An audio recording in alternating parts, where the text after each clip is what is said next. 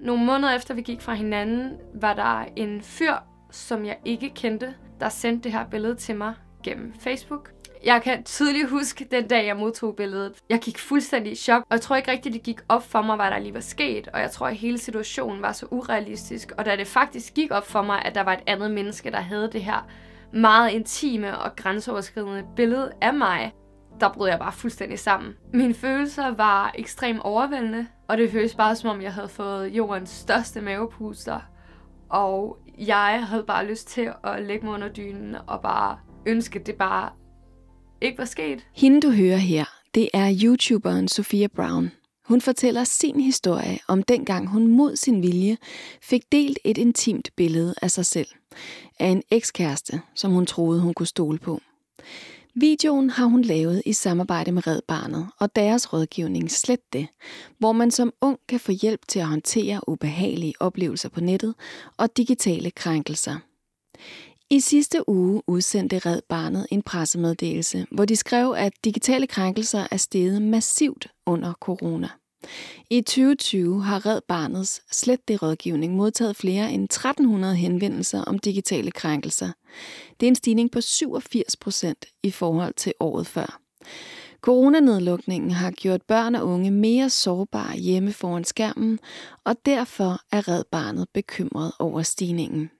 Vores allesammens liv er blevet haste digitaliseret, og vi har skulle lære i langt højere grad at arbejde og gå i skole, og ikke mindst at være sociale digitalt.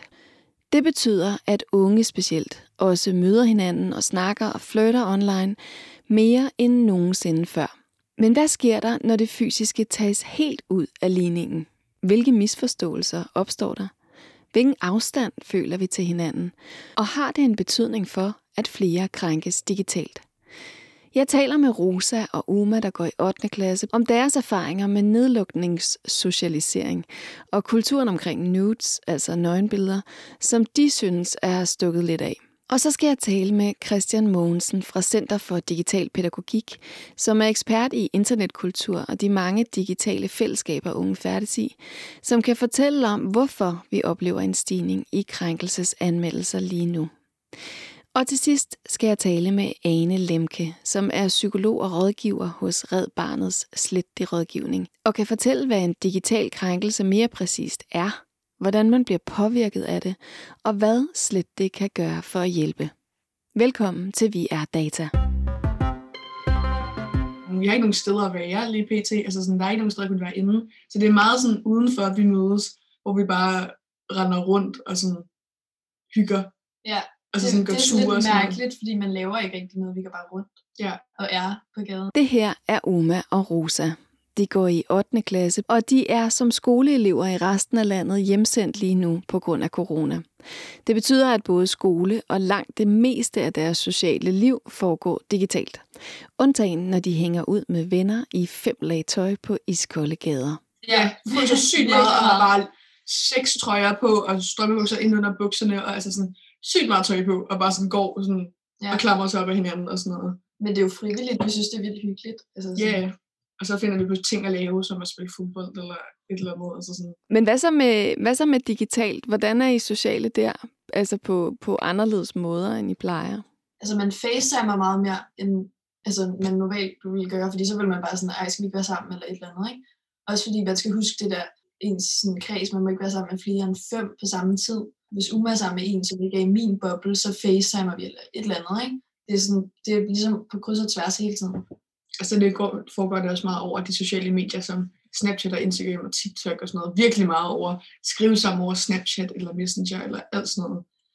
FaceTime i lang, lang, lang, lang tid, mange timer, hvor at vi, altså sådan, ja, da Rosa havde corona, der FaceTime man bare hele tiden og snakkede i telefon, og bare når man gik ture, så, og det var det der med, der skete ikke så meget, men det var bare det der med at snakke med nogen. Altså sådan, vi snakkede bare, det var ikke fordi, vi skulle fortælle, hvad der lige var sket, fordi der skete ikke noget. Bare det der med bare at snakke, det var bare sådan, Ja, det var sindssygt nice. Og altså, nogle gange snakkede man heller ikke, så sad man bare altså, facetime sådan en time uden rigtig at sådan, snakke Ja. om noget specielt, men det var bare sådan, det var ret bare at se hinanden på Ja. den måde, man så kunne. Ikke? ikke? Og hvad så med dem, der ikke er allerede gode venner? Altså dem, I ikke kender vildt godt i forvejen. Hvordan er I ligesom i kontakt med dem? det er meget over Snapchat, føler jeg. Altså, det er virkelig meget bare sådan noget med at sende billeder frem og tilbage i ens ansigt hele tiden. Ja, Og det er så mærkeligt. Uden at skrive noget, det er bare sådan, Ja, Det bare sådan bare hele og tiden. tilbage. Altså sådan hver dag, flere gange om dagen, hvor man bare sender et billede af sig selv. Hele tiden. Så det er sådan, der er virkelig mange, som jeg ikke kender særlig godt, eller bare sådan har mødt et par gange. Også bare drenge, hvor man bare sidder og skriver, og så bare sidder sådan et billede frem, og så, altså sådan et billede af sit ansigt, og så er det bare sådan, sådan kører det bare lidt. Ja. Og så føler man lidt, at man kender hinanden, fordi så nogle gange så skriver man ind til sådan, ej, hvor er du nu, eller hvor er du på vej hen, eller hvad laver du, eller et eller andet. Og så Ja. sådan har man en lille samtale kørende. Men kan I mærke, at det er, sådan, at det er sværere, altså at der er et eller andet benspænd nu i forhold til det med at lære hinanden at kende, at der er en anden afstand, når alt skal foregå digitalt, i hvert fald med dem, der sådan er lidt længere ude i periferien. Ja, 100 procent.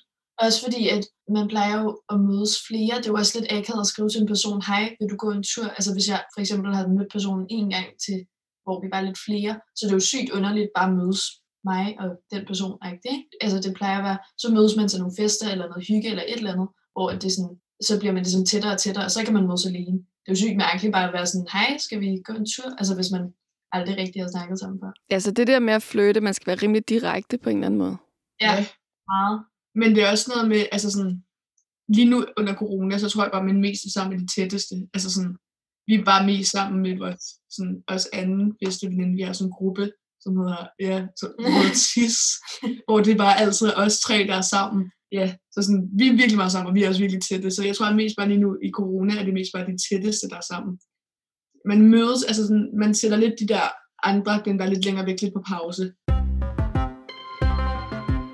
Vi vender tilbage til Uma og Rosa om lidt, men nu skal jeg tale med Christian Mogensen, som er foredragsholder og specialkonsulent hos Center for Digital Pædagogik. Christian er ekspert i internetkultur og de mange digitale fællesskaber og fora, som unge færdes i, og han holder digitale workshops for unge om livet på nettet.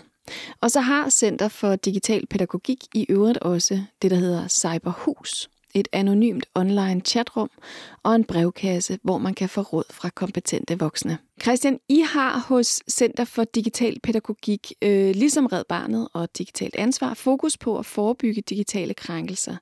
Så du er godt inde i statistikkerne, som vi snakker om i det her program, omkring den her stigning i digitale krænkelser øh, i 2020. Hvad er det for nogle henvendelser, der er steget? De henvendelser, der er i 2020, er først og fremmest de mest alvorlige, altså dem, der er sextortion eller grooming. Øh, det er to forskellige udtryk for noget, for nogle overgreb, nogle krænkelser, øh, der lidt rimer på hinanden. Sextortion er sådan en, en afpresning enten for eller med øh, seksuelt eller erotisk billedmateriale. Hvis der nu for eksempel er nogen, der har hacket din mobiltelefon og fundet et nøgenbillede af dig eller et eller andet, øh, erotisk billede af dig, og så afpresser dig med det som middel, at hvis du ikke giver mig flere billeder, eller giver mig 5.000 kroner, eller kysser med mig, øh, så del af det her billede med alle dine venner.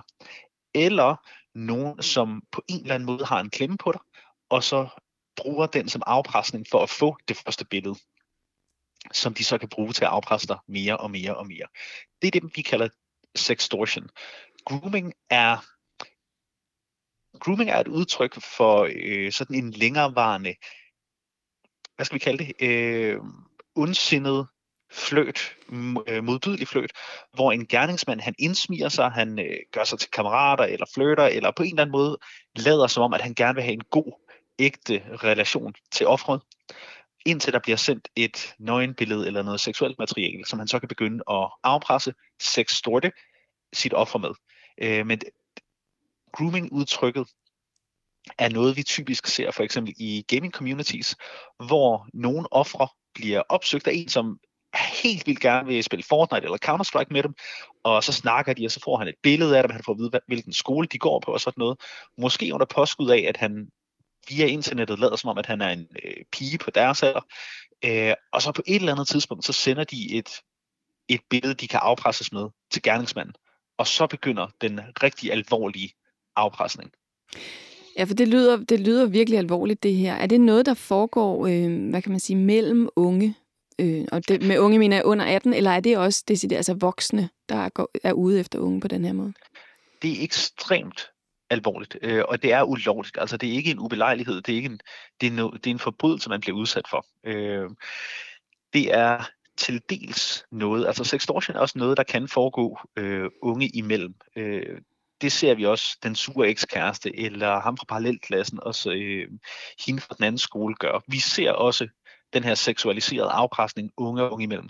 Vi ser den også rigtig meget voksne, der udsætter unge for den. Og det er også typisk der, vi ser grooming. Det er typisk noget, voksne udsætter børn for. Og hvorfor er det, tænker du, at de her øh, virkelig alvorlige krænkelser, de er steget så voldsomt her i 2020? Jeg tror, der er to forklaringer på det. Øh, den ene, det er, at der er flere af krænkelserne, der er flere overgrebene, der bliver anmeldt til politiet, og at den vej kommer ind i vores statistikker. Det er rigtig, rigtig positivt, at vi får afdækket nøjagtigt, hvor mange af de her digitale seksuelle forbrydelser, der rent faktisk sker, får dem smidt ind til politiet, så politiet kan begynde at gøre noget ved dem. Derudover så har 2020 jo også, hvis det skulle være gået nogen forbi, været det år nogensinde, hvor vi har siddet mest foran en skærm. Det betyder, at vores ungdomsliv, vores fritidsliv og vores kærlighedsliv i nogen grad også er rykket online det vi ser ved Cyberhus, det er, at flere unge mennesker er blevet risikovillige i forhold til en eller anden social opsøgenhed øh, på nettet i løbet af 2020, fordi det er det eneste sted, du kan møde andre, det er det eneste sted, du må møde andre mennesker. Det, det, det, er ret, øh, det er ret vildt at tænke på, at man altså både at det bliver udnyttet, det er super uhyggeligt, men, men også at det her med, at man ikke deler et fysisk rum med hinanden, skaber en eller anden form for længsel. Altså hvad er, hvad er det ligesom, vi mangler, når vi ikke har et fysisk rum med hinanden?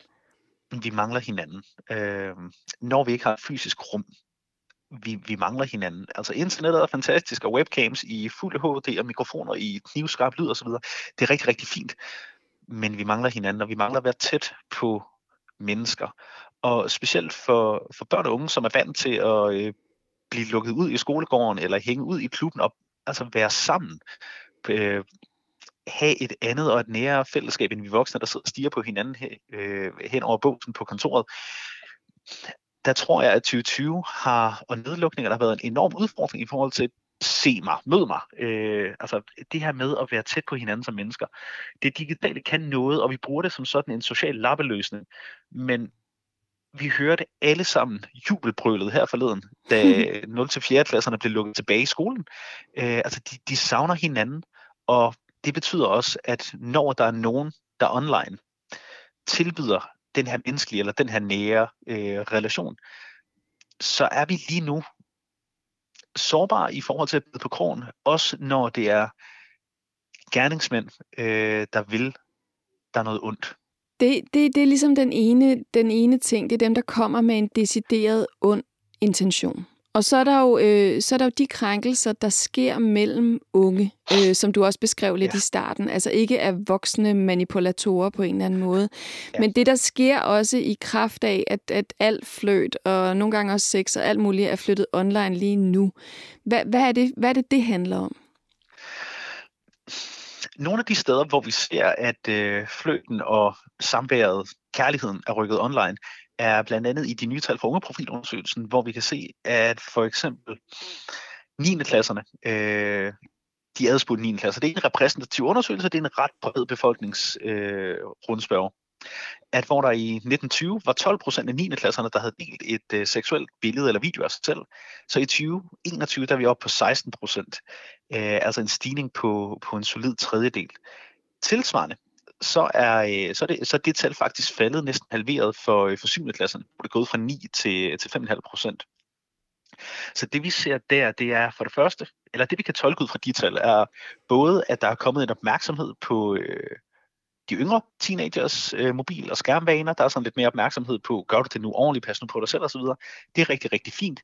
Men samtidig, at 9. klasserne, altså dem her, der er teenager i 5. gear, de er ikke stoppet med at være teenager. De har bare taget den her teenage fløjt og grænsesynhed og øh, spirende seksualitet med over på de digitale medier. Heldigvis så ser vi i uh, samme at antallet af unge, eller andelen af unge, der har fået delt et billede af, eller der har delt et billede af andre, er faldet fra, øh, jeg tror for 9. klasserne, der er det fra 2,5 procent til 2,3 procent, så et lille fald. Men for ungdomsuddannelserne, altså gymnasier og HTX, HHX osv., der er det faldet fra 1,8 til 1,3 procent. Selvom det tyder på, at de ældre teenager bliver mere, kan vi kalde det digitalt seksuelle, så falder øh, andelen af, af billeddelinger, billedkrænkelser faktisk der. Så hvad er det det tegn på? Er det simpelthen en, en kultur, en kulturændring? Det håber jeg. Altså, vi er jo mange organisationer, Center for Digital Pædagogik, Red Barnet, Digitalt Ansvar, der de sidste mange år har været ude og sige, der er ikke noget galt med den digitale, seksuelle relation. Men der er nogle regler, der er nogle love, og der er en moral og en etik, øh, der skal overholdes. Og det virker som om, en tolkning på de her tal kunne være, at nu har vi fået kridtet banen op. Altså nu er ungerne med på, hvordan og hvorledes, hvad man må, hvad man ikke må, hvordan man passer på sig selv, og hvordan man også passer på hinanden i den her digitale seksualitet.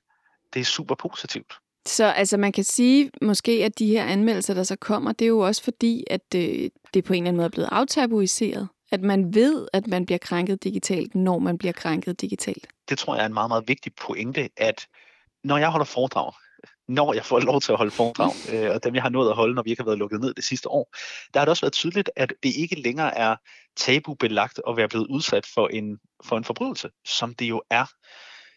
Vi har haft en lang periode, hvor debatten om de her digitale krænkelser har handlet om, at offrene skulle have handlet anderledes. At de ikke skulle have sendt det billede, eller hvorfor optog du også billederne, eller det er også jeg unge med jeres mobiltelefoner. Den har vi fået muted, den har vi fået lagt låg på. At når vi taler digitale krænkelser, så skal vi ikke udskamme hverken offrene eller de unges seksualitet. Vi skal have fat på gerningsmændene. Og det virker som om, at det vi lykkedes med, fordi ungerne vil gerne melde det nu. Både fordi, at Red Barnet har gjort et forbilledeligt arbejde i at sætte deres slette rådgivning op, hvor du ufarligt og uden skam kan komme og få hjælp, men også fordi, at vi voksne, fagpersoner og forældre, er blevet klar over, at vi har et ansvar for også at kunne tage den svære samtale om det digitale. At vi ikke længere bare skal spørge, hvor mange følgere har du på Instagram, og vandt du i Counter-Strike, men vi også skal kunne være der, når ungerne kommer og siger, der er en, der har gjort mig fortræd. Tusind tak, fordi øh, du vil tale med mig. Fedt. Jamen, en fornøjelse.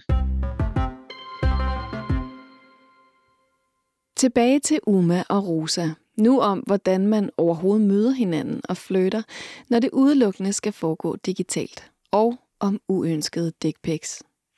Hvor almindeligt er det i jeres erfaring eller i jeres gruppe ligesom at komme i gang med at sende sådan intime billeder til hinanden, sende nudes og sådan nogle ting? Meget normalt. Altså hvis at Uma fortalte mig, at hun havde sendt nudes til en eller anden, så havde jeg aldrig været sådan, what? Ja. Agtigt. Altså det havde været så normalt. Sådan Ja, virkelig sådan naturligt. er det bare. Fordi altså sådan, det er bare blevet så normalt. Men Hvor, hvor, hvor, hvor hurtigt kommer man i gang med det, har jeg lyst til at sige? Eller sådan, hvor, hvor, hvor hurtigt uh, sker det?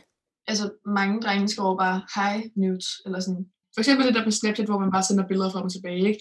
Altså sådan, så kan man bare sådan lige pludselig, så er der sådan en filter eller et eller andet, hvor der bare står nudes, eller hvor de bare skriver i chatten, M nudes, eller RB for røvbillede, eller PP, eller et eller andet. Altså sådan, det fandme sket mange gange. Jeg tror, jeg skal Ja, ja. ja. en, flere gange, altså sådan en gang om dagen, hvor det bare er en eller anden, der har bare sådan, er en eller anden random, der er der en. ja, så er man sådan, nå, ej, hvor sjovt, vi er fælles venner, og man kan se, at man er sådan fælles venner på Snapchat, ikke? Og så er man sådan, ej, hvor sjovt, og så er det bare sådan nudes. Altså, Det er jo heller bare, aldrig sådan der vores intuition at være sådan, ja, ja, altså sådan, ja, jeg er der ham her tilbage, fordi jeg godt vil sende nudes til ham. nej, nej, altså, det det er jo bare for, det, man tænker sådan, ej, ham, det der navn har jeg hørt, eller set på Instagram, eller sådan noget. Ja, præcis. Og så æder man det bare lige tilbage. Okay, jeg bliver rimelig nysgerrig på de der forkortelser. RB, røvbillede, hvad er der ellers? BP, det er dick pic. Så er der, hvad er der mere? Nøgenbillede, altså sådan, mm. Så skal man nøje billeder, ikke? Ja, eller nude, bare. Ja, klart, Ja. klart. Og synes I, altså I synes, det, det er okay som en del af en fløjt at sende, altså at sende nudes til hinanden? Også sådan rimelig hurtigt? Jeg vil nok sige, at det er den helt forkerte måde at flytte på. Hvis man, Ja. ja. hvis man godt kan lide en person, så synes jeg ikke, at nudes er vejen frem til at få noget, eller lave noget. Nej, det er aldrig, fordi man sådan, åh, fuck, hvor sødt. Eller Ja, sådan, ej, hvor nuttet. Ja. Så nudes. Ah, what? Altså sådan, sådan er det overhovedet ikke. Altså, det er sådan, sådan, sådan, fuck, ham vil jeg godt være kærester med. Ja, han spørger om news. De der drenge, der gør det, de er lidt gustne. Og det er lidt alle drenge, der godt vil have det. Men det er fandme lidt sådan, ah. Men dem, der spørger om det, så er man sådan, åh, Ja, men Okay. fordi der er nogen, der ikke havde, for eksempel, jeg havde en kæreste, øhm, der blev aldrig spurgt om det. Altså sådan, og det var virkelig rart, fordi jeg følte ikke, jeg følte ikke noget pres til at sende det, og jeg, tror heller ikke, han følte pres til at spørge om det, fordi han, jeg tror nogle gange, drenge sådan åh, oh, jeg skal da også lidt spørge, og det er lidt sejt, og sådan. ja. Og det var sådan, så det er ikke, altså det er ikke alle, det skal også lige sådan, for at det ikke bare lyder som om Ja. det er alle drenge. Men hvornår føler, hvornår føler man sig tryg ved at gøre det? Fordi det kan være en meget fed ting som en del af en fløjt, eller hvis det er en kæreste eller et eller andet. Hvornår, hvornår vil I føle jer trygge nok til, at det her det er et menneske, jeg stoler på, som ikke viser det videre, eller sender det videre lige frem? Altså, jeg tror, det er sindssygt forskelligt til person til person, men jeg vil da, altså for mit vedkommende, vil jeg aldrig nogensinde kunne finde på, hvis at der var en, der skrev hej news, så vil jeg aldrig nogensinde sende noget til en. Altså, jeg vil heller ikke gøre det, hvis jeg sådan lidt havde noget med nogen eller sådan noget. Der føler jeg, at man skal være virkelig tæt, også fordi der er sådan nogle funktioner på Snapchat, eller sådan nogle hacks, ikke? hvor at man sådan kan tage screenshot, uden at den anden kan se det, fordi normalt kan man se det. Altså man skal virkelig være tryg ved personen, for at sende sådan noget, føler jeg i hvert fald, fordi man ikke kan vide, hvor, altså, om de ja. tager screenshot, hvem de sender det til, om de er sammen med nogen, mens de får det og sådan noget, ikke? Altså nu har vi øhm, en veninde, som også har sådan prøvet det, ikke? Hvor det er blevet sendt videre til en, som de lidt følte, de var trygge med, men så lige pludselig er det blevet til sådan noget, hvor man er sådan, what the fuck, hvis der, det der billede ligger et sted. Og vi har også prøvet, hvor de har fået fra ja. nogle i vores omgangskreds, hvor det, det er blevet sendt, en andens dick pic er blevet sendt i vores gruppechat øh, med alle vores venner, ja. hvor det er bare sådan en gruppe, vi har, hvor vi aftaler, hvor vi skal mødes, hvad folk laver, øh, hvem der kommer og sådan noget. Altså, det er bare sådan virkelig stille og roligt. Eller... Altså, der er en fra gruppen, ja. der har fået et dick pic, ikke? Øhm, af en, som vi sådan ved, hvem er, men vi ikke venner overhovedet. Nej. Eller, og så, hvad hedder det, bliver det her billede så sendt ind i den der gruppechat. Øhm, som, og der er ikke, jeg føler ikke rigtigt, at der er nogen, der tænker over det. Jeg tænker i hvert fald først over det efter. Ja, det var bare sådan, det var bare sådan noget, haha, det er bare et, et billede af pik. Af, ja, altså sådan, fuck det. Fordi hvis det havde været et nøgenbillede, så havde jeg, altså så jeg taget det meget mere seriøst. Og været sådan, fuck, altså det der skal sættes lige nu, og alle der tager screenshot, nej, eller sådan. Så hvis det var et nøgenbillede af en pige, så ville I have tænkt helt anderledes over det? for eksempel. Ja, ja eller et røvbillede. Eller et eller og det er fucking mærkeligt, fordi et, et dick pic, det er jo det samme. Ja. Altså sådan, det er præcis det samme, men det er bare, det er super mærkeligt. Det er bare mere udbredt med nøgenbilleder, at det er noget, der bliver sendt videre. Ja. Og det, altså, et dick pic er jo også et nøgenbillede. Men Ja, 100 procent, og det er en lige så stor krænkelse for men det blev også, og sådan, inde i gruppen blev der også taget screenshot af det, og der var folk, der tog billeder af det, og sådan, hvor, altså sådan, det tænkte man slet ikke over. Nej, nej, altså, sådan, en af mine tætteste veninder, så sad vi og kiggede på billeder, hun skulle poste på Instagram, og så ser jeg bare, at hun har det der billede. Fordi så gik det også op for mig, okay, folk tager screenshot af det her, fuck, hvor må det være ubehageligt for den der person. Han ved ikke, der er blevet taget screenshot, tror jeg heller ikke. Så hvornår kom I til at tænke på, at det her det faktisk var det samme, selvom at det var et andet køn? Han er et andet køn. jeg tænkte over det lidt efter, fordi at så efter de der billeder var blevet sendt, så da jeg så det i hendes kamerarulle, var jeg sådan, fuck, hvor må det være ubehageligt for ham, der ligesom har fået sendt det, Men det er også fucked up, fordi nu sidder mig og Uma og snakker om det, som om, altså vi ved det jo godt, vi er 100% sådan, hvad hedder sådan noget, aware-agtigt, ikke? Øhm, over at det er præcis det samme, og lige så stor krænkelse, men det ved jeg ikke, det ligger bare så enagtigt, ikke? Er det fordi drengene i, i jeres erfaring er de mere udfarende? Dem, der beder om det, og dem, der sender uden at spørge?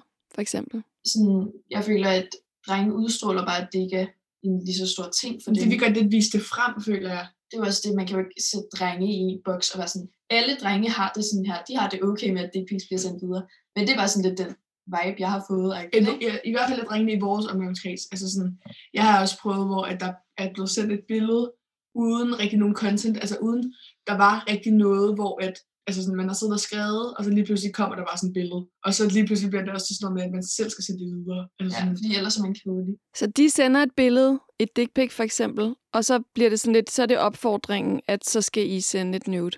Har I oplevet? Ja, og det er bare dem, der står op, og så deres altså, pik så bare ud af bukserne. Sådan er det bare. Bare sådan et billede, sådan en selfie, eller i spejlet, eller bare sådan, hvor de... Ja, altså sådan, der er virkelig en altså ingen kontekst. Og det er sådan deres måde, jeg tror, det ikke, jeg tror ikke, det er deres måde at flirte på, jeg tror bare, det er deres måde at spørge om et, i stedet for at spørge nudes, bare skrive nudes spørgsmålstegn, så er det at sende først, fordi de er sådan, noget, det kan jeg jo lige så godt, jeg har alligevel sendt det før, så kan en pige også sende. Ja. Hvordan, har I, hvordan reagerer man på det? Det er sygt ubehageligt, at der er en, der sådan, nu føler, fordi at jeg har lidt spurgt, om jeg må få et billede af hans pik. Altså det har jeg ikke brug for, det har jeg ikke behov for. Så sådan, det er sygt ubehageligt, når det så lige pludselig bare kommer, uden jeg har sagt ja, uden jeg har sagt, at jeg sådan havde lyst til at sende det, at det så også lige pludselig ligger til, at jeg også skal sende det til ham. Ellers er du kedelig. Og sådan, ja. Det er jo fucking noget. Også fordi, at altså, så skal man ligesom tage stilling til, okay, nu har jeg ligesom et dick pic, altså sådan, what the fuck? Ja. Yeah. Og tage til den situation, undskyld, jeg troede bare, at vi sad og skrev sammen. Mm. Og så lige pludselig er det noget helt andet, det går over Ja, yeah. og så er det, sådan, at det, var, er det også lidt svært at gå over til den gamle samtale, så sådan, ja, Nå, håber du har haft en fed dag. så sådan, det er sådan, god nat, ikke? Ja det viser også virkelig, hvor normalt det er. Altså sådan, at man virkelig kan have en normal samtale med en, og så lige pludselig er der bare et dick pic, fordi hvorfor ikke? Men det er, det er også ubehageligt, fordi hvis man synes, en er sød, eller hvis man er sådan lidt, han er lidt nice, eller et eller andet, ikke? alligevel så har man hele tiden tanken om, hvornår kommer spørgsmålene. Hvornår kommer de der filter, hvor der står øh, sutter spørgsmålstegn, eller bolle tirs, eller et eller andet. Altså, hvornår kommer det? Altså, man er altid på haslig og altid parat på, at lige pludselig kan det komme. Og så sådan, er det bare sådan minus 500 point. Bare sådan, åh, oh, pis, du ja. er også en af de der ja, det er virkelig rigtigt. Ane Lemke er psykolog og rådgiver hos Red Barnets Slet det rådgivning, hvor man som ung kan få hjælp til at håndtere ubehagelige oplevelser på nettet og digitale krænkelser. Hun kan fortælle om, hvad digitale krænkelser dækker over, hvad man må, hvad man ikke må, og hvordan de kan hjælpe hos Slet det. Ane, vil du ikke starte med at øh, prøve at præcisere, hvad er digitale krænkelser?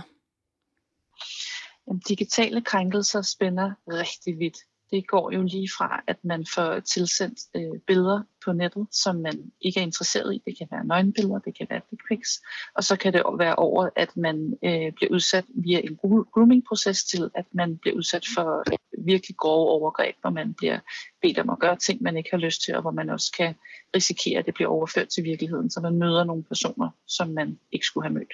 Altså i det fysiske verden. Og, og hvilke henvendelser, hvis du skal prøve sådan at rise op de der forskellige kategorier, kan man sige, øh, i, det, mm. i de henvendelser, I får hos Slet det rådgivningen?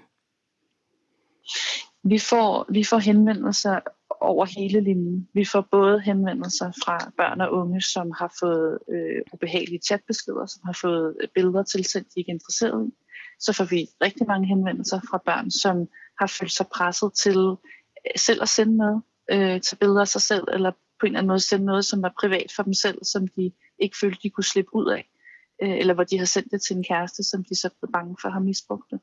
Og så får vi også rigtig mange henvendelser om unge, enten fra dem selv eller fra deres forældre, hvor man må sige, at der er de ved at blive udsat fra henvendelser fra en voksen eller fra et meget ældre barn, som er ved at udsætte dem for grooming med henblik på at begå et overgreb. Og hvordan kan det for eksempel foregå det her med, at man føler sig presset til at sende noget? der er mange, man kan sige, nettet for børn og unge er jo et fantastisk sted. Altså man skal jo have lov til at, at udfolde sig frit og flytte og have det sjovt. Og der er for mange børn, så er det at være til stede digitalt, det er jo det samme som at være til stede fysisk. Det skiller jo ikke som voksen.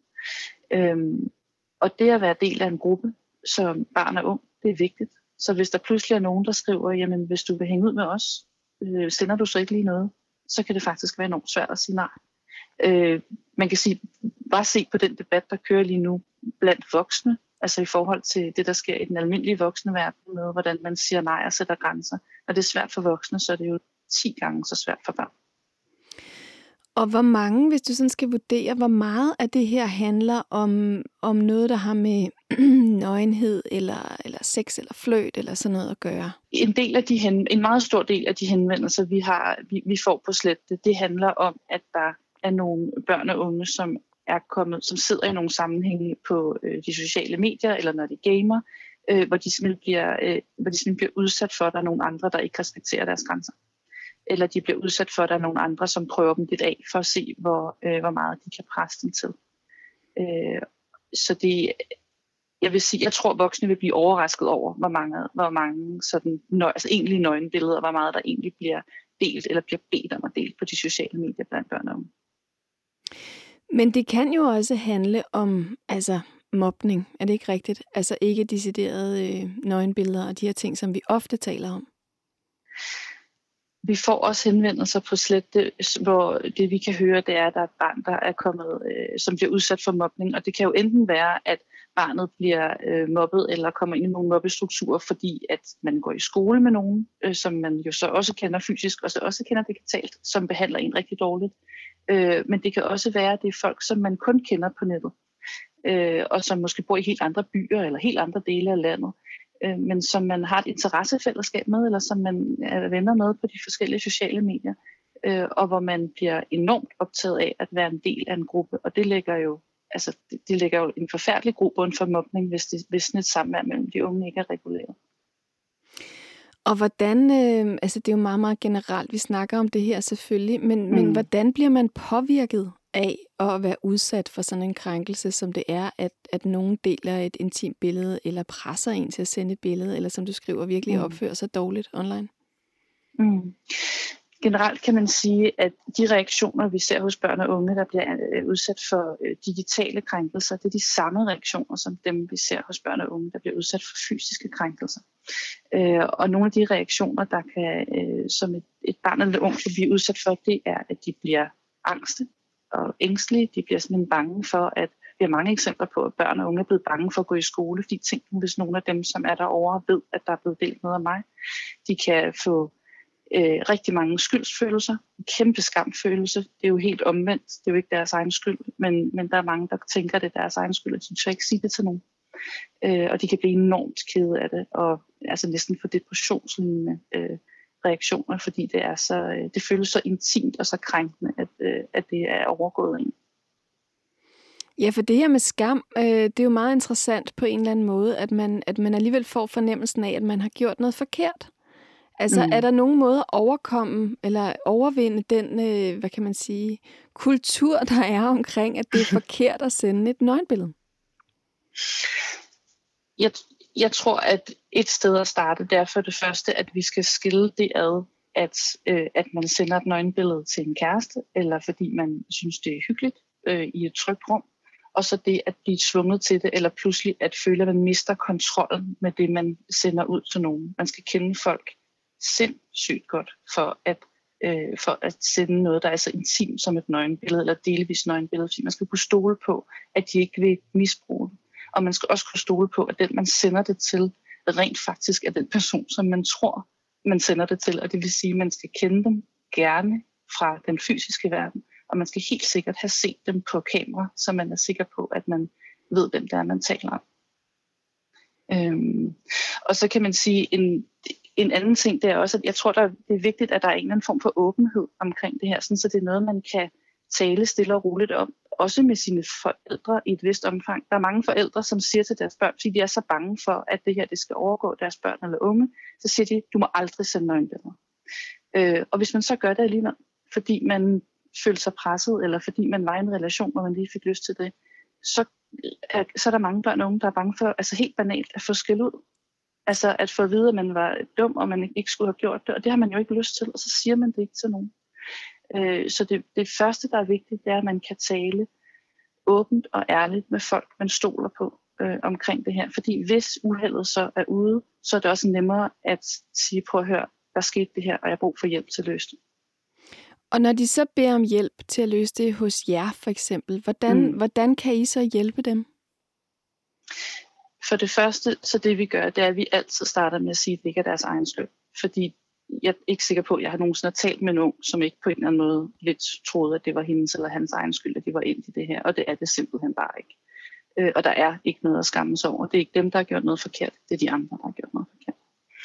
Øh, det næste, vi kan gøre, det er, at vi kan prøve at undersøge, om de ved præcist, hvor, hvis lad os sige, det er et billede, hvor det, billedet er blevet delt hen, og om det er blevet lagt op på nogle sociale medier, så vi kan række ud til de sociale medier og øh, hjælpe dem med at få det fjernet. Øh, og så er der også en del børn og unge, hvor vi skal hjælpe dem med at få talt med en voksen om det. Altså en voksen, de kender fysisk. Og det kan godt være deres forældre, men det kan også være en lærer eller en anden voksen, som de kan stole på. Fordi altså, det er simpelthen helt urimeligt, at man skal gå med det alene. Og er der også, hvad kan man sige, øh, det, det kriminelle aspekt i det? Der er vel også tit en, øh, en, øh, en anmeldelse, der skal laves, eller hvordan? Det er rigtigt, at vi, vi er tit inde og vejlede, det er jo ofte de voksne, men vi er tit inde og vejlede om, om det her det er noget, som de skal med. Og man kan sige, det er jo altid en god idé, hvis man er i tvivl, om der er blevet begået noget ulovligt mod en, så kan man jo altid ringe til politiet øh, og spørge. Altså at sige, at der er sket det her, er det ulovligt? Øhm, og så siger vi, at hvis de, øh, hvis de gerne vil melde til politiet, så kan man meget smart gå ind på politiets hjemmeside, politiet.dk, og så kan man lave en, øh, en anmeldelse digitalt. Og det er en god idé at gøre, fordi så ryger det hen til det digitale center i politiet, som håndterer den slags anmeldelse. Nu er du jo ikke jurist, du er psykolog og rådgiver, men kan du alligevel lave sådan helt, de helt grove regler? Jeg er faktisk ikke sikker på, at alle ved det her. Hvad, hvad siger loven om det her? Øhm, er det sådan hovedregler, man skal vide? Jamen, man må ikke, øh, man må ikke krænke andre menneskers, øh, man må ikke krænke andre mennesker, og nu snakker vi om børn og unge, så man må ikke krænke børn og unge seksuelt. Og hvad det indebærer, det handler om, at man nu ikke opfordrer børn og unge til at gøre noget seksuelt, eller udlevere sig noget, noget seksuelt, fordi det, kan, det vurderer man i loven, det kan børn og unge slet ikke tage stilling til. Så hvis du sidder som øh, 12-årig pige, øh, og bare hænger ud på de sociale medier, så må en, en jævnaldrende ikke sige, øh, vil du ikke sende mig nogle nøgenbilleder? Og det må en voksen øh, virkelig heller ikke, fordi så har man krænket det barns, øh, så har man krænket det barn, uanset at man tænker, at hun kan jo bare sige nej. Men det kan hun ikke, fordi hun er et barn, øh, og det skal man respektere. Og hvad med sådan noget med at sende øh, dick pics for eksempel, uden øh, at spørge, om, om, om, om det er noget, man vil have i den anden ende? Man kan sige, en rigtig god rettesnor øh, for alt digital øh, adfærd, det er, øh, man kan tænke på det sådan her. Vil man gå ned i brusen og tage bukserne af og vise sin tissemand til fremmede mennesker? Vil man synes, det var i orden? Det vil de fleste ikke synes var i orden. Så skal de også lade være med at gøre det på nettet. Det er en meget god rettesnor, synes jeg, Ane, lige at tænke over.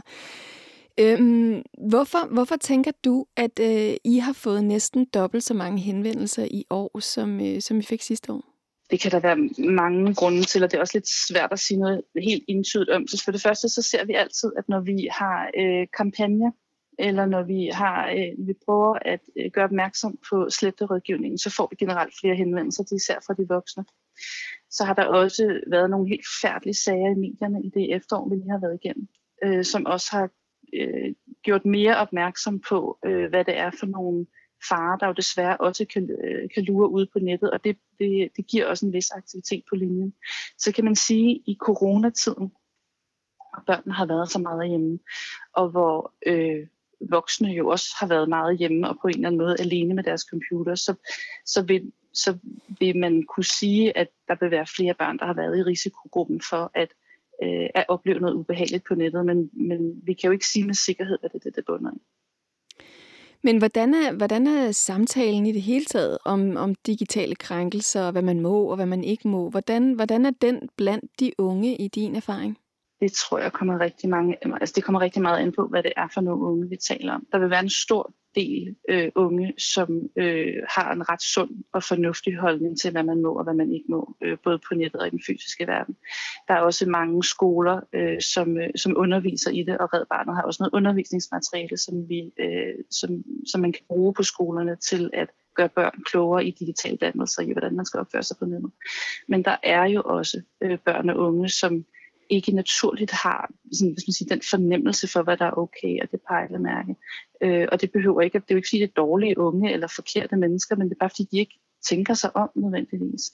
Øh, børn, som er, øh, som er i de begyndende teenageår og også ældre, kan godt, altså der vil, være, der vil sikkert være en del, som tænker, jamen øh, hvis de ikke vil have, at jeg bærer om nøgenbilleder, så kan de jo bare sige nej. Øh, og så tænker de ikke over, at det er enormt ubehageligt at overhovedet at blive spurgt. Øh, og på samme måde, så vil der også være nogen, som, som måske vil stole på deres kammerater. Og hvis der, deres kammerater siger, jamen hende der, hun vil vildt gerne have, at du sender dig et billede af øh, et dick pic til hende, øh, og så stoler de på det, uden at tænke sig om at tænke, ej, det, det vil hun da sikkert ikke, hvorfor skulle hun dog ville det? Øh, så en, en meget stor del af det her, det handler om, ja, altså det handler om at også uddanne vores børn og unge, og ikke bare gå ud fra, at de kan regne det ud selv. Fordi det kan nogen, men det er der også nogen, der ikke kan. Det virker også, som om der er virkelig mange gråzoner. Altså, du nævnte lige, ja. lige tidligere i det hele taget det, og øh, hvad kan man sige, have en seksualitet, som mm-hmm. også som voksen menneske, og alle de grænser, al den grænsesætning, der også er i det, og al mm. den udforskning, der er i det. Men altså, det må også være, der er også ekstremt mange gråzoner lige nu, tænker jeg, i den måde, mm. øh, øh, man er tvunget digitalt på øh, hele vejen igennem. Altså, man har ikke nogen, mm. man har ikke nogen fysisk rettesnor til lige at aflæse noget som helst. Kan det også have en betydning? Altså man kan sige, det at man ikke er til stede i rummet fysisk med hinanden, det gør det jo endnu sværere at aflæse hinanden, øh, end det vil være normalt. Og, og, og normalt er det jo svært. Det kan være utrolig svært at tolke hinandens signaler, især hvis man ikke siger ja og nej øh, på en tydelig måde, men sådan snakker udenom og har et kropssprog, som kan forvirre. Og der gør det digitale det jo endnu sværere. Så det er klart, at, at det øjeblik, man, man ser hinanden så lidt fysisk, som vi gør, altså vi har jo gjort i et år, øh, jamen det gør det selvfølgelig endnu sværere at navigere i, øh, når man er ung, øh, og også når man er voksen. Jeg har talt med, med to unge 8. klasser, som fortæller, at det her med, med nudes og dick pics i deres omgangskreds er ekstremt almindeligt. Altså det er nærmest det mm. første, der bliver spurgt om. Øhm, så et er, at man ligesom skal, hvad kan man sige, øh, øh, som du siger, det er jo ikke skamfuldt at, at sende nudes, men er der ikke også gået en lille smule inflation i, at det, det er den valuta, der bliver brugt?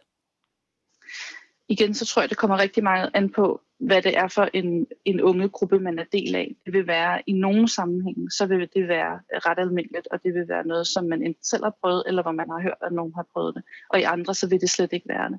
Øh, men lige meget, det, altså man kan sige, det er vigtigt, at man som ung husker, at lige meget, hvor øh, sådan almindeligt man opfatter, at det er, øh, det gør det jo ikke nødvendigvis rigtigt eller behageligt af den grund.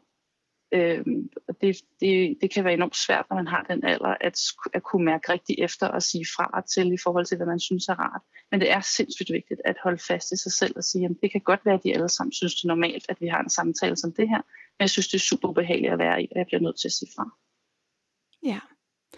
Og bare lige for øh, sidste spørgsmål. Som jeg forstår det, så er det faktisk også ulovligt at sende et dick pic til en, der ikke har bedt om det. Ja, det er det også. Øh, det, altså det, det, man kan sige, det er ulovligt at sende et dick pic til en, der ikke har bedt om det, øh, på samme måde som det er ulovligt at gå ud og tage tøjet af i et offentligt rum øh, foran mennesker, der ikke har bedt om det. Ja. Ane, tusind tak for snakken. I lige måde. Tilbage til Uma og Rosa. Der er jo en lovgivning om, hvad man egentlig må og ikke må. Altså når man er under 18 i forhold til billeder. Men hvad, hvad oplever I sådan øh, er de usagte, uskrevne regler i forhold til, til intime billeder, man har fra andre? Altså for eksempel kærester bliver jo ekskærester. Så hvis man har delt et billede med en, man var tryg ved, hvad gør man ved de billeder bagefter? Altså hvad, hvad, hvad tænker I sådan lidt af reglerne med det her? Altså jeg vil 100% slette det. Fordi at jeg vil tænke over, hvad jeg selv ville synes var rart, ikke? Og det ville være, at personen slettede det, hvis det var en ekskæreste. Så. Men det er også fordi, jeg tror aldrig, jeg vil tage screenshot eller noget. Så det er ikke fordi, jeg har brug for at have det pik i min kamerarulle. Det er ikke, det, så jeg har ikke rigtig brug, altså der er ikke rigtig noget slet, men det ville jeg da synes var rart, at personen gjorde, hvis de havde noget af mig. Og selvfølgelig at det være en person, man stoler på. Sindssygt man kan stole på, at personen sletter det, og der ikke bliver brugt den der sindssyge funktion, hvor det er et screenshot, uden man ved det. Ja. Ellers må man sige, man kan tage et screenshot, hvis man siger nej, så det er et nej, og hvis det er et, ja, det må du godt bare dykke videre. Altså, at man virkelig respekterer, at det her, det er seriøst et, et billede af en persons et eller andet, ja. som er intimt, og det er sygt ubehageligt, hvis det kommer videre. Og det er lige nu, altså fordi I tænker på Snap, altså man kigger, det væk, og så er det det. Ja, ja. Jeg føler virkelig, at vi skulle prøve at gøre det altså mere forkert, eller ikke forkert at sende nøgenbilleder, for det er jo helt op til en selv. Jeg synes bare, det er sygt, hvor altså normaliseret det. Jamen, så, ja, det er virkelig rigtigt. Der er ikke noget forkert ved det. Det er Nej. den måde, man flytter på. Det er den måde, at når to godt kan lide hinanden, så skal man også bare lige have et billede af personen nøgen. Altså sådan. Ja, præcis. Jeg synes, det er så klart. Jeg ved, at jeg aldrig ville sende et nøgenbillede til en, hvis det bare var sådan, hey, nøgenbillede, ikke? Men jeg ved, at det er der 100% nogle af mine veninder, der kunne finde på at have gjort. Så jeg synes, det er sådan, jeg er mere nervøs på deres vegne, ikke? At det er blevet så normalt. Også fordi, så tror jeg sådan, der er virkelig, virkelig mange, der har svært ved at sige fra og være sådan, nej, det har jeg faktisk ikke lyst til. Fordi så bliver det også en meget seriøs situation. Så skal, du sådan, så skal man ligesom pludselig åbne sig op og være sådan, nu skal du høre her, det er ikke noget, jeg føler for at gøre i denne situation, eller sådan noget, hvor det bare er sådan, RB, og så skal man komme og komme med en eller anden lang forklaring om, ja. sådan, sådan har jeg det ikke. Det er bare lidt nemmere at komme væk fra, når, altså sådan, det er bare lidt nemmere bare at sende, hvis folk spørger. Ja, bare være sådan, fuck det. Men har, har I selv, eller nogen i jeres omgangskreds, eller nogen I kender, oplevet det her med, altså rigtig, hvad kan man sige, digitale krænkelser på den måde, at, at billeder er blevet delt uden samtykke på en eller anden måde? Altså, vi prøvede det jo også, den der gruppe-chat. Ja, men... ja, i forhold til billedet der. Mm. Men, jeg har... men ikke nogen, som, som sådan vi kender. Nej, jeg har ikke en veninde, der sådan har fået delt, delt et nøgenbillede, hvor det er sådan blevet sådan stort rigtigt. Men jeg har prøvet, at, hvad hedder det, der var en, der ligesom fra vores skole, som havde øh, skrevet til hende, og det var en, som hun ligesom kendte. Så altså sådan, det var en, hun, ja, jeg vidste hvem var, det var ikke en helt random. Øhm, så, øhm, hvad hedder det, han blev så ved med at spørge hende sådan, om nøgenbilleder, og det var bare sådan, blive ved og blive ved, og hun sagde nej, og nej, og nej, og det var fucking svært at blive ved med at sige nej. Også fordi så tænker man, okay, så er det bare lidt, og så stopper han. Men selvfølgelig gør han ikke det, så vil han jo bare have mere. Mm. Men hun sendte aldrig noget, men hun blev bare ved og ved og ved. Også fordi det var en øh, fra sådan, vores skole, så det var sådan, hun ville vide, at hun skulle se ham igen, agtigt, ikke? Så det er sådan, Det ville bare være nemmere, hvis de ikke havde kendt hinanden. Og så bliver det også sådan noget med, at hvis øhm, du ikke sender det her, så bliver det sagt videre. ja, så bliver det du, altså sådan, så, så det blev sådan lidt trusselagtigt, Ja. at hvis du ikke sender det her til mig, så slader jeg til din kæreste, eller så, altså sådan, og hun, altså der blev aldrig sendt noget, som sagt, Nej, altså nej. sådan, så hun gjorde ikke noget forkert, og det var jo 100% ham, som var en, et fjol, så en taber, men altså, Ja. Stadigvæk, så det, Men hvad skulle, han, hvad skulle han sladre om, bare for at forstå, hvis hun ikke sender billedet? Hvad kan han bruge som sådan en trussel imod hende? et eller andet på hende, jeg kan ikke huske, hvad det var. Det var, et, altså, det var en eller anden lille ting, og så var hun sådan, ja, det gider jeg ikke have, ligesom kommer ud, eller et eller andet. Eller sådan, jeg har, altså sådan noget, et eller andet, Ja, jeg har et eller andet billede af dig, eller jeg ved det ikke. Jeg kan ikke huske, hvad det var, men det var sådan en lille ting, og så hun blev selvfølgelig bare ved med at sige nej, men mm. øh, han nåede heller aldrig at gøre noget. Men der var ligesom den der, men det var sygt ubehageligt for hende. Altså, Ja. ja, 100 procent. ja. Virkelig. Men oplever I, det her er noget, der er, øh, hvad kan man sige, nemt og selvfølgeligt at tale om? Både sådan blandt øh, drenge og piger i klassen, men også sådan øh, i det hele taget. At man sådan lige siger, hey, det er ikke i orden. Eller altså, hvordan er den her samtale omkring det her med digitale krænkelser, oplever I? Jeg Altså- tror, alle godt ved, at man ikke skal sende det videre. Men jeg tror slet ikke, altså sådan, jeg har mange, altså sådan, også hvor jeg har siddet og skrevet, så har jeg lige pludselig fået et andet, altså sådan, så er der nogen, der har sendt, så har jeg siddet og snakket med nogen, og så er der kommet, ikke et nøgenbillede, men der er kommet noget, hvor jeg er sådan, oh, måske skulle du ikke sende det billede af hende videre til mig, altså sådan, øhm, så sådan, jeg, jeg tror, det, er- altså sådan, det er meget normalt og udbredt at snakke om det og spørge om det, men det er virkelig ikke særlig udbredt at sidde og sige, hey, det der, det er nederen, eller altså sådan lige tænke en ekstra gang, vil den her person synes, det var fedt? Det er godt nok ikke et nøgenbillede, men stadigvæk så, altså sådan, Så det er i virkeligheden, det er i virkeligheden ret svært at navigere i. Altså, I ved godt, at man ikke skal sende billeder videre, men der er alle mulige situationer, hvor det er, ja, hvor det er på grænsen, eller hvad? Men det er sådan, som det er med så mange andre ting. Ligesom det med før, hvad hedder det, hvis at man så er sådan, ej, jeg synes faktisk, det er fucked up, at, øh, at det er blevet så normalt at sende nøgenbilleder. Hvis jeg for eksempel sagde det en til, til en af mine drengevenner, så tror jeg bare, jeg ville få den der, ej, slap nu af. Eller sådan, det er deres og eget valg. du kedelig, og de kunne bare selv vælge det. Altså det Ja, er meget sådan, Sådan, åh, lad nu være, agtigt. Så, man så skal man være den der voksne, irriterende person, der skal og man kunne og heller ikke sige ind i gruppen, eller sådan, jeg tror heller, at vi har heller aldrig sagt til den person, som nu sendte der, det fik ind i den der gruppe, altså sådan, det var dårlig stil, og de, altså, det er Nej. fandme nederen, du har det der billede. Personen, Nej. altså der er flere billeder, det er ikke kun det ene billede, der er i den, altså sådan, der, der er mange. Men hvorfor er det, man ikke siger det? Hvorfor er det, I ikke for eksempel siger, hey, det er faktisk ikke i orden? Så er man den der nederen person. Fordi, Mm. ellers så er man sådan, ej, slap nu af. Så er det bare sådan, nej, men der er så mange andre, der har det, og jeg kan ikke stoppe det her. Altså Nej, sådan, nej. det er ikke mig, der skal stoppe det, det er bare folk. Der er en person, der har sendt det, så, og det kan jeg ikke gøre noget ved rigtigt. Altså sådan, Nej, så hvad skulle det også gøre, at jeg stopper det her billede, for eksempel? ja. Så der kommer jo stadig til at være millioner af andre dick pics, Mm, som, altså sådan, det kommer ikke til at gøre specielt meget. Men når man så tænker over det videre, så gør det jo, fordi der er en person, altså hvis man kan stoppe ham her drengens dick pic, så hjælper vi ham, ikke? ikke? Mm. Uma og Rosa, tusind tak, fordi I tog jer tid til at tale med mig midt i jeres engelsk team. Du lytter til Vi er Data på Loud. Mit navn er Marie Høst. I dag der har vi jo talt om digitale krænkelser, og hvordan Red Barnet har oplevet, at henvendelser til deres rådgivningslet det er steget massivt i 2020 under corona. Og her til slut i Via Data, der har jeg besøg af Anton Gade Nielsen, som er vært på podcasten All Caps, som også produceres her på Enigma, og som handler om, hvad vi taler om på internettet. Hej Anton. Hej Marie. Hvad taler vi om på internettet? Og vi taler meget om aktier for tiden, rigtig meget, Max. og, øh, og trolls. Og så taler vi rigtig meget om den nye, den nye platform, der hedder Clubhouse, Ja, som øh, er en lidt eksklusiv klub lige nu, fordi de prøver at rulle det stille og roligt ud, men som er sådan et lydbaseret medie, hvor man kun kan lytte og tale, som vi selvfølgelig er med i den klub. som vi er med i den klub, ikke? men den kommer ud, det, de, vil gøre det lidt langsomt på grund af kapaciteten, når man, de har allerede nogle serverproblemer og sådan noget der, men lige om lidt, så er vi alle sammen på Clubhouse, og så skal vi snakke sammen i forskellige rum, og det er meget, meget interessant. Det kan man høre i ugens All Caps, ligger som podcast. Det skal man helt sikkert.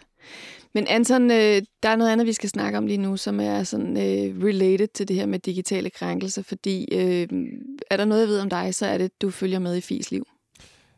Åh oh, ja, Der er kommet en Fie Laursen dokumentar.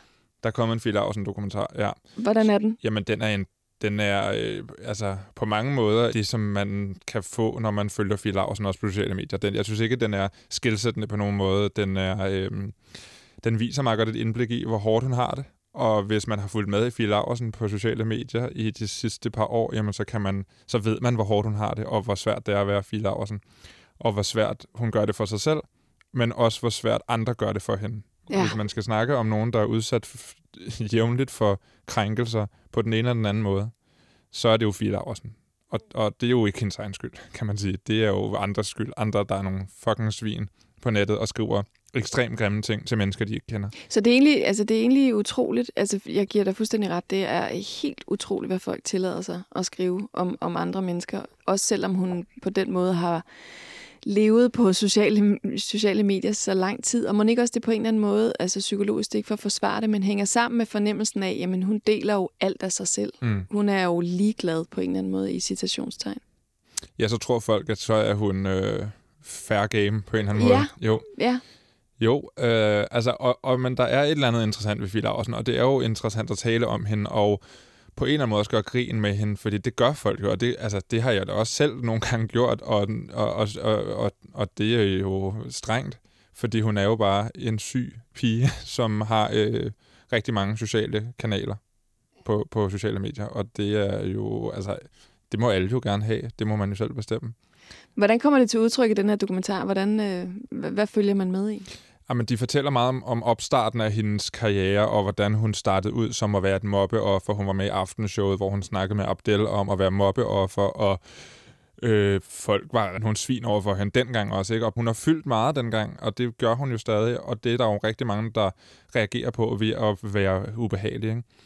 Så man hørte om, hvordan hun, altså hvordan de mødte op på hendes adresse om, øh, og, og væltede skraldespanden og kastede sten op på hendes ruder og sådan noget ting. Og hendes reaktion på det var jo, at hun tænkte, jamen, nu skal jeg blive en kendt blogger, og så kan de rigtig lære det, så kan de rigtig se, at jeg er noget det gjorde det jo på en eller anden måde bare værre, fordi øh, så, så blev det jo bare en bredere gruppe, der begyndte at være ubehagelig over for hende. Ja, internettet er ikke på den måde sådan det rare, øh, fluffy, øh, omsorgsfulde sted, kan man sige. Nej, nej, på ingen måde. Og hvis du sætter dig op som en offentlig person og er, som Fie Larsen er, jamen så kommer der det her. Og jeg siger ikke, at det er retfærdigt, eller at det er... For, jo, jeg siger, det er forventeligt, men det gør det jo ikke til en bedre ting, men det, det har bare altså, det er bare en spiral, der er fortsat i, i hele hendes liv, ikke? Mm. Og det er jo altså, det er meget, meget trist at, at være vidne til. Er det okay på en eller anden måde, også som så øh, DR3 i det her tilfælde, at gå ind og, og sætte kameraet på, på hende her, som nogen mener, altså hun er jo diagnostiseret psykisk syg og, øh, og et skrøbeligt menneske, mm. kan man sige. Altså, øh, må man det? Det må man vel godt, tænker jeg. Altså, jeg tror, det, jeg synes, der er problemet med, med dokumentaren, er, at det er en, en forlængelse af, af det univers, hun har skabt på sociale medier. Altså, der er ikke... Øhm, jeg ved ikke, hvor meget den er blevet tilrettelagt. Jeg ved ikke, hvor meget kritisk de har spurgt ind til det undervejs, men jeg synes, der mangler et eller andet andet aspekt. En, nogle, måske en ekspert, nogle øh, pædagoger, et eller andet, som kan fortælle om det her.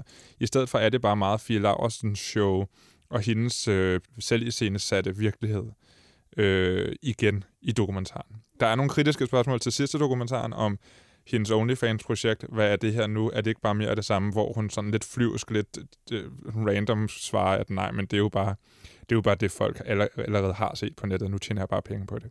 Og det er jo ikke helt rigtigt. Nej, i hvert fald så, øh, så oplever jeg, at, at øh, en karakter som øh, persona, har jeg lyst til at sige, som, som Fie Laversen, hun på en eller anden måde øh, kommer med, og det, det er jo slet ikke hendes skyld, men en eller anden fornemmelse af, at det er okay at udskamme folk for deres seksualitet, for hvordan de ser ud, for alle mulige andre ting. Det er ligesom om, at den øh, samtale, der er om Fie Laversen, den er så grum. Mm. Og den breder sig jo, forestiller jeg mig, til alt muligt anden ungdomskultur. Det er sgu da nederen. Jamen, jeg tror, du har ret i, at det, hvis man vil se et eksempel på, at folk synes, det er cool at være nogle idioter over for andre, jamen, så skal man bare se på Fie Laursen og se på, hvordan folk taler til hende og om hende. For der er, det er jo et, et levende bevis på, at, at folk tror, at det er cool nok at svine folk på nettet. Hvis man vil se dokumentaren, så er det DR3. Ja, jeg tror simpelthen bare, den hedder Fie. Ja. Ja. Anton, tak fordi du kom. Jamen selv tak. Det var alt, hvad vi nåede denne gang i Vi er Data. Programmet var produceret af og på Enigma Museum for Post, Tele og Kommunikation for Loud. Og i redaktionen sidder Anton Gade Nielsen, Darnell Body og jeg selv. Jeg hedder Marie Høst.